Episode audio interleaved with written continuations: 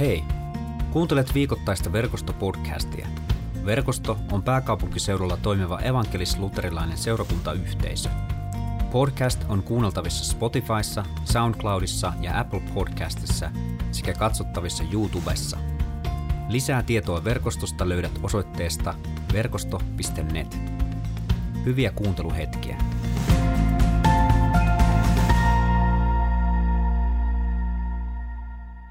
Tänään meidän evankeliumi on Markuksen mukaan, se on luvusta 12, jakeet 41-44, ja se kuuluu näin. Jeesus istuutui vastapäätä keräysarkkua ja katseli, kuinka ihmiset lahjoittivat rahaa. Monet rikkaat antoivat paljon. Sitten tuli köyhä leski ja antoi kaksi pientä, lähes arvotonta kolikkoa. Jeesus kutsui oppilaat luokseen ja sanoi, minä vakuutan teille, että tämä köyhä leski laittoi keräysarkkuun enemmän kuin yksikään toinen. Kun kaikki muut antoivat yltäkylläisyydestään, hän antoi puutteestaan huolimatta kaiken, mitä hänellä oli. Mä kuulin semmoisen tarinan, hiljattain kaverini kertoi keskustelusta, jonka hän oli käynyt jalkapalloottelussa toisen jalkapallopeliä seuranneen kanssa. Peli ei ilmeisesti ollut kovinkaan jännä, nimittäin nämä en, en, entuudestaan toisilleen tuntemattomat henkilöt alkoi puhua rahasta jostain syystä. Sekin on tietysti outoa, että he seurasivat suomalaista jalkapalloa, mikä, missä ei nyt rahaa kauheasti liiku, mutta ehkä sen takia rahasta puhuttiinkin. Ja, ja tota, heillä tuli sitten tämmöinen keskustelu, missä, missä 27-vuotias mies rupesi miettimään sitä, että hän haluaisi olla taloudellisesti riippumaton kolmekymppisenä. Keskustelun toinen osapuoli heti niin kuin ehkä, ehkä jollain tavalla niin kuin skarppasi omaa olemustaan, kun ymmärsi, että nyt hän puhuu hyvin niin kuin päämäärätietoisen henkilön kanssa. Ai taloudellisesti riippumaton. Miten sä oot ajatellut siihen päästä? No, kyllä pitää vaan tehdä enemmän töitä ja sitten miettiä, että mihin, mihin sitä rahansa käyttää keskustelukumppani kumppani nyökkäili ja odotti niin kuin jotain semmoisia jotain semmoisia villejä ajatuksia niin kuin sijoittamisesta tai jostain tämmöisistä koukeroista, mistä hän ei tiennyt mitään. Ja niitä ei sitten kuitenkaan siinä keskustelun lomassa tullut ja, ja sitten ystäväni kysyi, että, että niin, että, että mitä sä tarkoitat tuolla ö, taloudellisella riippumattomuudella? Johon sitten keskustelukumppani vastasi, että no olisi tosi kiva, jos ei tarvitsisi vanhemmilta joka kuukausi pyytää rahaa. 27-vuotiaana sanoi näin. Eli hänelle taloudellinen riippumattomuus kolmekymppisenä oli sitä, että hän ei tarvitsisi vanhemmiltaan joka kuukausi pyytää rahaa. Ja mun mielestä se on erittäin tavoiteltava asia, ihan yleisesti ottaen, ja otin ainakin itse siitä myöskin semmoisen tavoitteen näin 32-vuotiaana. Taloudesta ja rahasta puhutaan paljon raamatussa, ja, ja tota, Mä oon miettinyt sitä, että mikähän se syy, syy siihen voisi olla. Ja, ja yksi semmoinen ajatus, mikä, mikä mulle tuli, on se, että, että raha varmaan paljastaa meistä paljon niin kuin enemmän kuin me luullaankaan. Se, miten me käytetään rahaa tai, tai mitä, me, mitä me sillä rahalla tehdään, niin, niin, niin se kertoo meistä niin kuin yllättävän paljon. Mä tänään puhun sydämestä, mitä mä ajattelen, että sieltä se, ne ajatukset siihen, että miten sitä rahaa käytetään, niin sieltä ne varmaan lähtee sieltä sydämestä. Mutta käydään ensin vähän tätä evankeliumia läpi ja, ja tota, vilkastaan, että mitä, mitä siinä nyt oikein tapahtui. Tämä raamatun kohta on varmaan monille tuttu ja ehkä, ehkä nämä eri aspektitkin, mitä, mitä tähän liittyy, niin on tuttuja, mutta, mutta tämä siis sijoittuu aika lähelle pääsiäistä ja ihmisiä on paljon liikkeellä – Uskonnollisia ihmisiä on paljon liikkeellä. Ihmisiä, jotka haluaa antaa omastaan Jumalalle, niitä on nyt liikkeellä. Ja ähm, tuolla temppelialueella, missä, missä tämä kaikki tapahtuu Jerusalemissa, niin, niin siellä oli 13 tämmöistä uhriarkkua, eli vähän niin kuin erilaisia lahjoituskohteita, että jos haluat sijoittaa polttopuihin, antaa lahjasi polttopuukeräykseen, niin pistä tuohon arkkuun ja jos haluat temppelin rakennuskorjaustöihin laittaa rahaa, niin tuohon arkkuun ja uhrieläimiin tähän arkkuun ja näin.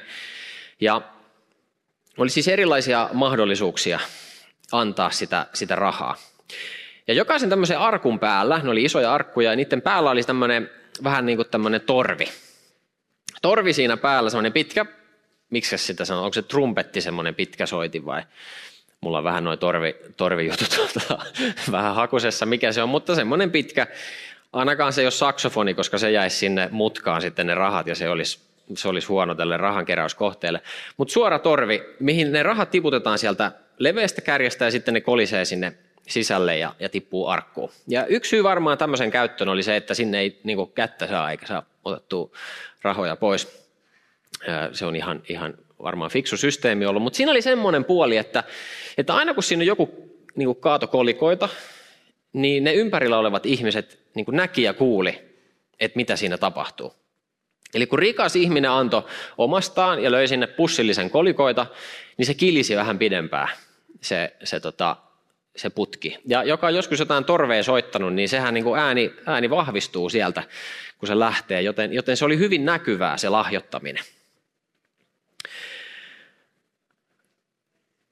Kun Jeesus seurasi tätä tapahtumaa, niin sen lisäksi, että hänellä oli, oli tämä inhimillinen kyky nähdä ja, ja kuulla asioita, eli hän näki ja kuuli, kun rikkaat antoi paljon, niin hän näki myöskin ihmisten sydämiä. Hän näki, millä motiiveilla nämä ihmiset omastaan antoi. Ja mä en usko, että se on sattumaa, että hän, hän tämän yhden naisen sieltä kaikkien keskeltä poimi ja kertoo opetuslapsille ja oppilaille, että heitä tulkaa kuulemaan, että tässä on niin kuin esimerkki.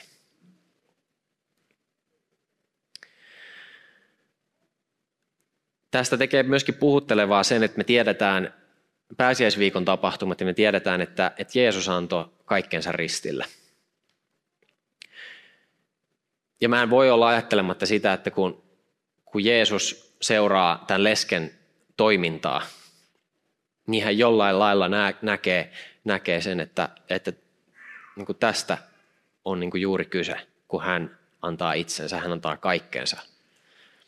Yksi käännös sanoo, että, että tämä leski antoi kaiken, mitä hän elämiseen tarvitsi. Antoi ne varat Jumalalle.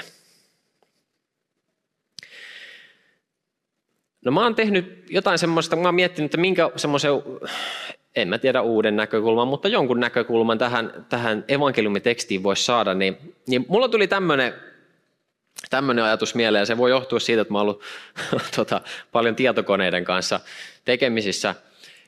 Mä oon tämän otsikoinut sillä tavalla, että korruptoituneen sydämen uudelleen ohjelmointi. Ja tässä on kaksi mielenkiintoista sanaa, korruptio. Mä aamulla sanoin, että mä tiedän korruptiosta paljon ja sitten mä heti tajusin, että apua, että se joku luulee, että mä oon itse hyvin korruptoitunut. Väitän ainakin, että en ole, mutta on, on jossain tuolla eri puolilla maailmaa nähnyt korruptiota – ja sitten tässä oli tämä sydämen uudelleen ohjelmointi. No ohjelmoinnista mä en tiedä yhtään mitään ja se, se mua harmittaakin, koska joskus tuntuu, että tietokoneen kanssa siitä olisi jotain apua. Mutta korruptoituneen sydämen uudelleen ohjelmointi. Mi- mistä ihmeestä mulla tuli nyt tämmöinen mieleen? No ensimmäinen kohta, mistä, mistä mä ajattelin, että, että tämmöistä teemaa voisi vähän käsitellä, on se, että – että me nähdään tässä nämä esimerkki, nämä rikkaat, jotka antoi paljon. Ja me tiedetään, että Jeesus niin tarkkailee näitä ihmisiä. Ja hän näkee näiden ihmisten sydämiä.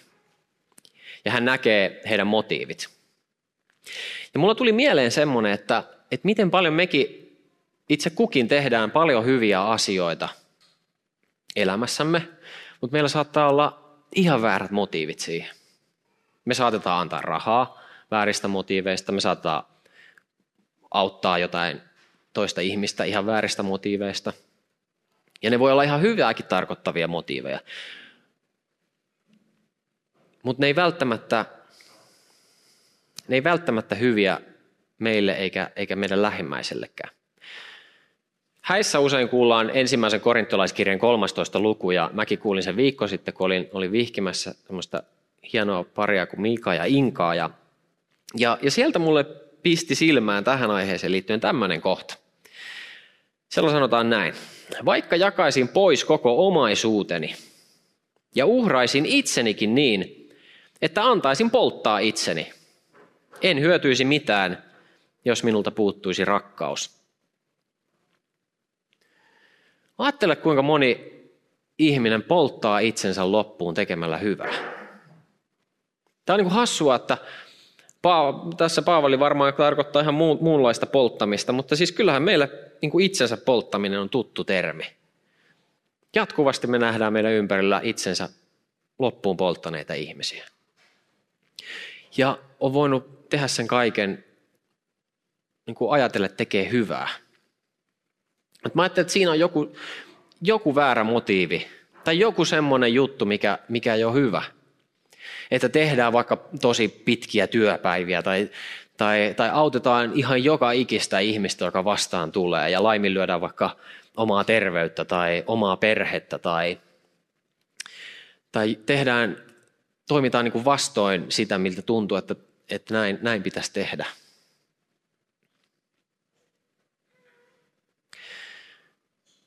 Voi niin kuin miettiä sitä, että onko se edes enää hyvää, kun se tekeminen, se auttaminen. Jos joku niin kuin jos vaikka nyt ajatellaan tätä loppuun palamista, jos sä palat loppuun auttamalla toisia, niin onko se edes hyvää? Onko se hyvä esimerkki?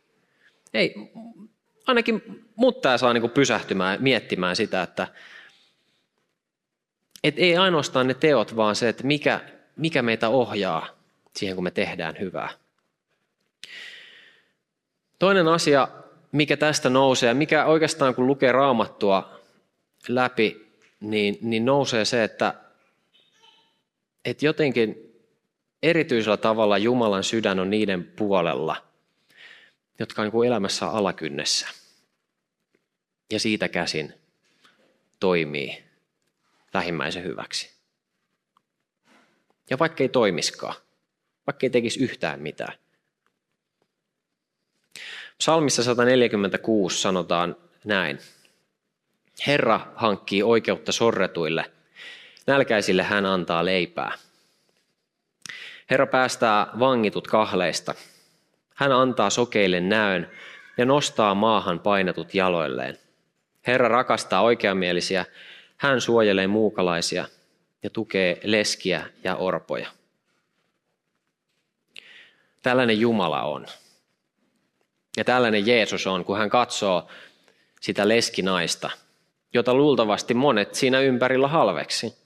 Ehkä monet halveksi hänen antamaansa lahjaa, pari mitätöntä kolikkoa. Ajattele, että joku antaa kolehtiin 25 senttistä. Eikö intuitiivisesti nousekin semmoinen ajatus, että onpa vähän? Ja me saatetaan kadottaa semmoinen näkökyky siihen, että, että niin kuin mikä, mikä on paljon. Jos, meillä paljon. jos meille vähän on vaikka, että antaa 50, niin se on niin kuin vähän kun jollekin se voi olla niin kuin kuukauden ruuat. Ja se, kun mä sanon, että Jumalan sydän on erityisesti niiden puolella, jotka on alakynnessä, niin mä ajattelen, että tässä kun Jeesus, Jeesus nostaa tämän, tämän naisen, niin meidän, että onko meillä semmoista ajatusta, että kun me nähdään joku alakynnessä oleva, että meidän, meidän sydämessä heräisi semmoinen niin kuin rakkaus ja sellainen semmoinen niin kuin vilpitön niin kuin myötätunto ja myöskin halu kohdata tämä ihminen. Mä väitän, että jos me menetetään kyky asettua sorrettujen rinnalle, niin, niin tosi nopeasti me muututaan kylmiksi ja itsekkäiksi. Ja ainakin jotain semmoisia merkkejä siitä voi olla se, että, että vaikka meillä olisi antaa omastamme, niin me pidetään siitä kiinni kun me nähdään kärsimystä, niin se ei liikuta meitä.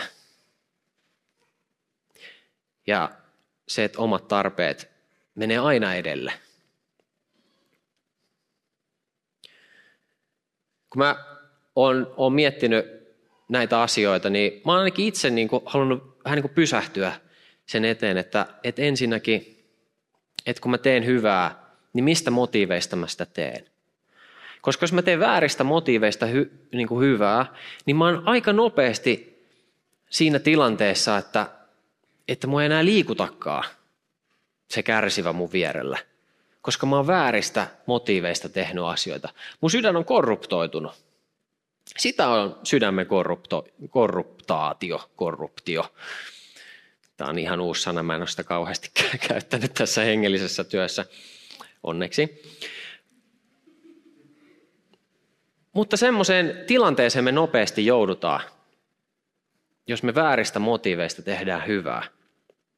Ja jos me, jos me joudutaan siihen tilanteeseen, että, että sorretut ja niillä ollaan vaikeita, jotka, jotka kärsii, että meidän sydän ei niin kuin liik, mitään ei liikahda meidän sisällä, niin, niin on, on niin kuin aika pysähtyä. Tästä evankeliumista me löydetään itsemme, oli meidän elämäntilanne tällä hetkellä mikä tahansa. Me ollaan joko niin tämä rikas, joka, joka antaa vääristä motiiveista. Ja ne motiivit Jeesus näkee. Tai sitten me ollaan niin kuin tämä leski, jolla on aika vaikea tilanne, mutta joka vilpittömästi haluaa antaa omastaan. Tai sitten me ollaan, ollaan tietyllä tapaa niin kuin neutraalilla maaperällä. Et me ollaan, ollaan niin kuin kuulemassa, kun Jeesus sanoo, että hei, et, et katsokaa tota.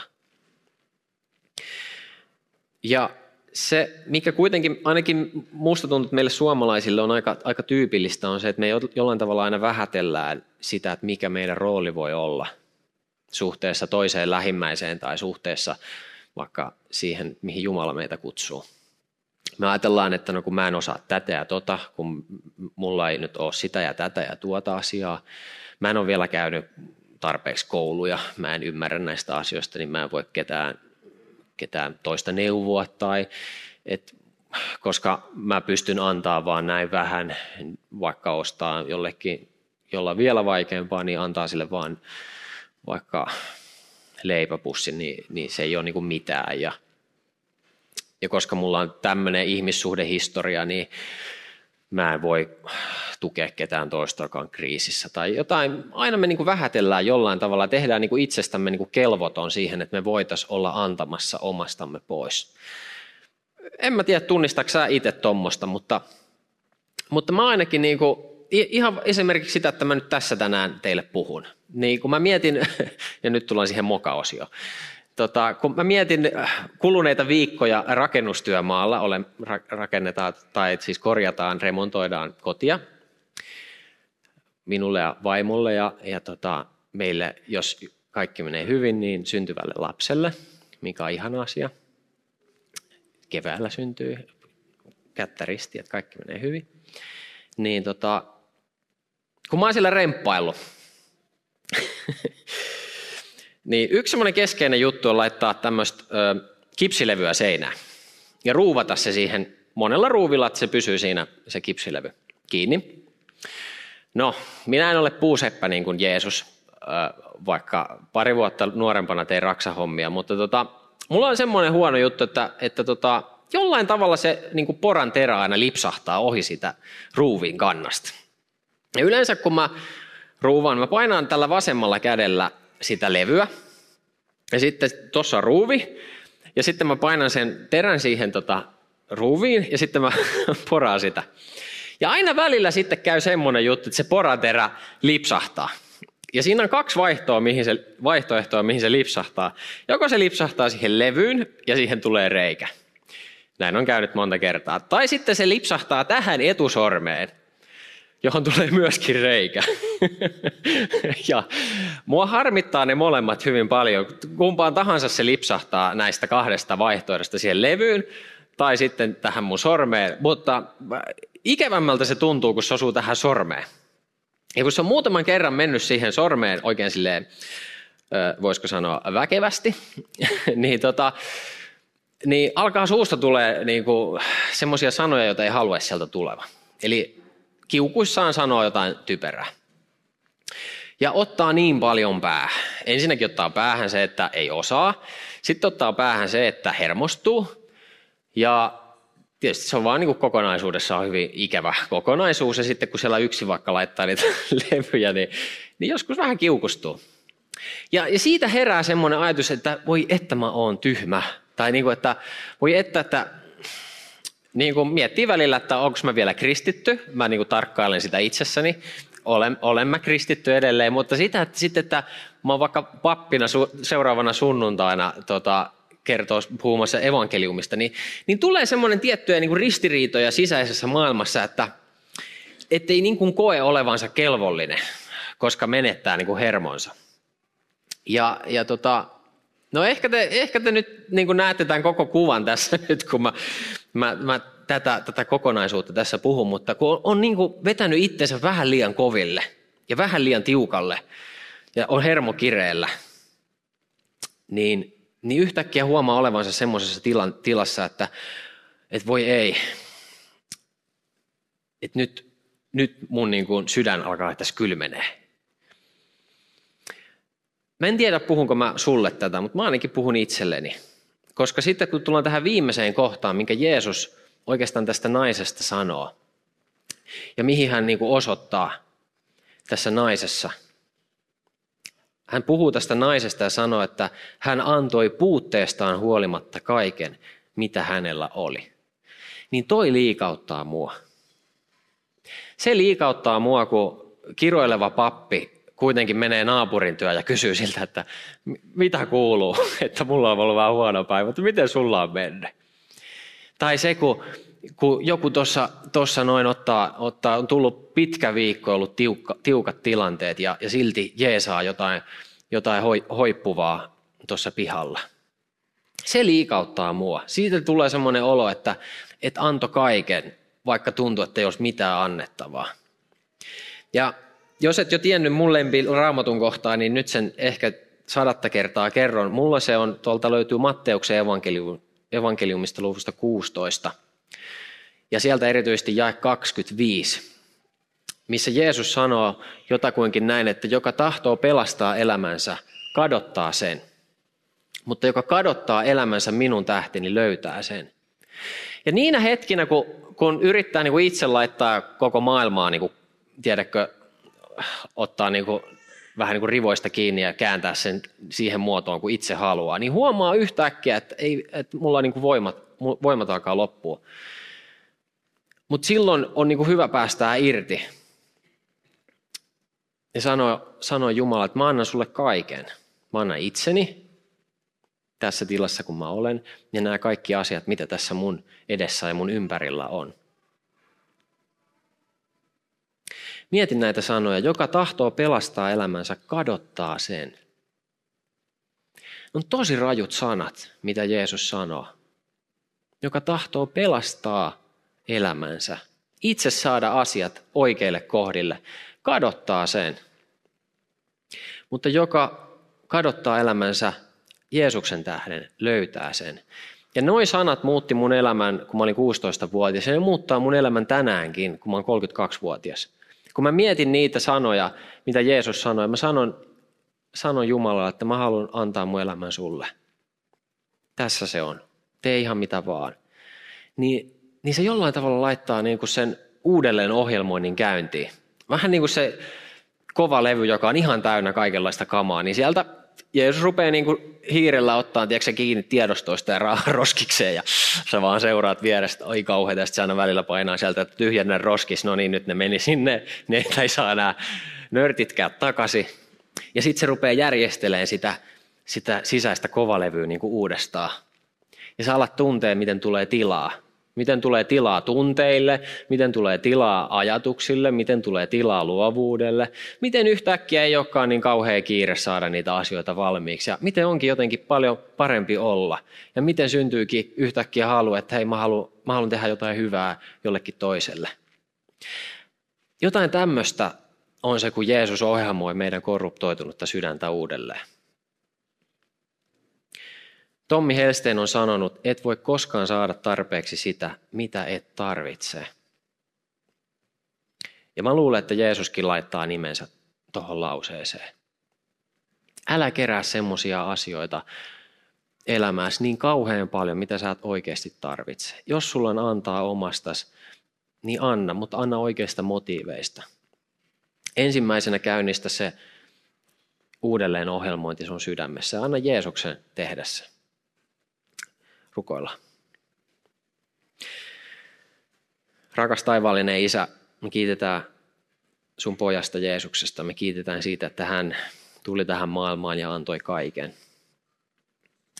Me halutaan pysähtyä tässä ja, ja mikä ikinä on se meidän solmukohta tai se, se paikka, missä me ollaan, ollaan nytten. Ehkä ollaan väsyneitä tai ehkä ollaan jotenkin muuten, muuten vaan täytetty, täytetty kalenterimme ja tai täytetty ajatuksemme väärillä jutuilla, niin me halutaan pysähtyä sun edessä. Me halutaan tunnustaa, että välillä me ollaan vähän ylpeitä ja välillä me ollaan vähän, me käydään vähän kauppaa sun kanssa, jopa niistä hyvistä jutuista, mitä, mitä me tehdään toisille ihmisille ja mitä me tehdään sulle. Me halutaan tunnustaa, että välillä meidän sydän on tosi kylmä huomaamaan lähimmäisten tarpeita. Ja me halutaan pyytää anteeksi. Jeesus ohjelmoi uudelleen meidän sydän. Ohjelmoi se rakastamaan sua ja rakastamaan lähimmäistä niin kuin itseä. Kiitos Jeesus, että sä oot jo tehnyt kaiken, eikä ole mitään, millä me voidaan sun edessä parantaa asetelmiamme. Me ei voida antaa niin paljon rahaa, että, että me, me jollain tavalla oltaisiin oltais paremmilla paikoilla sun edessä tai, tai me ei voida tehdä mitään, mikä parantaisi meidän asetelmaamme ja se on hyvä. Kiitos Jeesus, että sä oot jo antanut kaiken ja se riittää. Me halutaan antaa meidän sydän ja meidän aika ja meidän läheiset, meidän sotkut ja, ja meidän ilot ja meidän surut sulle. Me rukoillaan, että, että järjestele sä meidän elämää. Kiitos, että sun palvelijana saan julistaa itselleni ja, jokaiselle, joka syntinsä tunnustaa, saan, saa julistaa synnin päästön. Isän ja pojan ja pyhän hengen nimeen. Aamen. Kiitos kun kuuntelit verkostopodcastia. Seuraa verkostoa somessa ja osallistu verkoston online Jumalan palvelukseen. Suorana sunnuntaisin kello 17.00 osoitteessa verkosto.net.